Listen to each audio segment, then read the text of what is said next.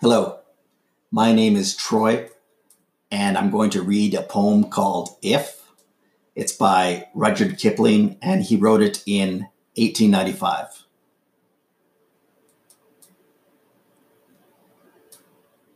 If you can keep your head when all about you are losing theirs and blaming it on you, if you can trust yourself when all men doubt you, but make allowance for their doubting too if you can wait and not be tired of waiting, or being lied about, don't deal in lies, or being hated, don't give way to hating,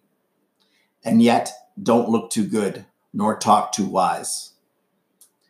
If you can dream and not make dreams your master, if you can think and not make thoughts your aim,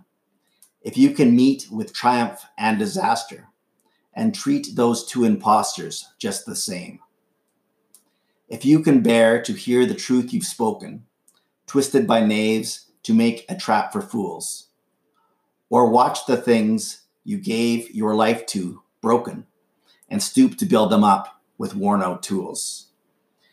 If you can make one heap of all your winnings and risk it on one turn of pitch and toss, and lose and start again at your beginnings, and never breathe a word about your loss if you can force your heart and nerve and sinew to serve your turn long after they are gone, and so hold on when there is nothing in you except the will which says to them, Hold on. If you can talk with crowds and keep your virtue, or walk with kings nor lose the common touch, if neither foes nor loving friends can hurt you, if all men count with you, but none too much. If you can fill the unforgiving minute with 60 seconds worth of distance run,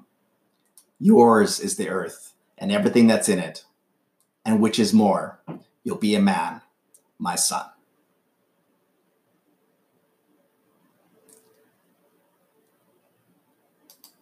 If you want to read the transcript of that poem,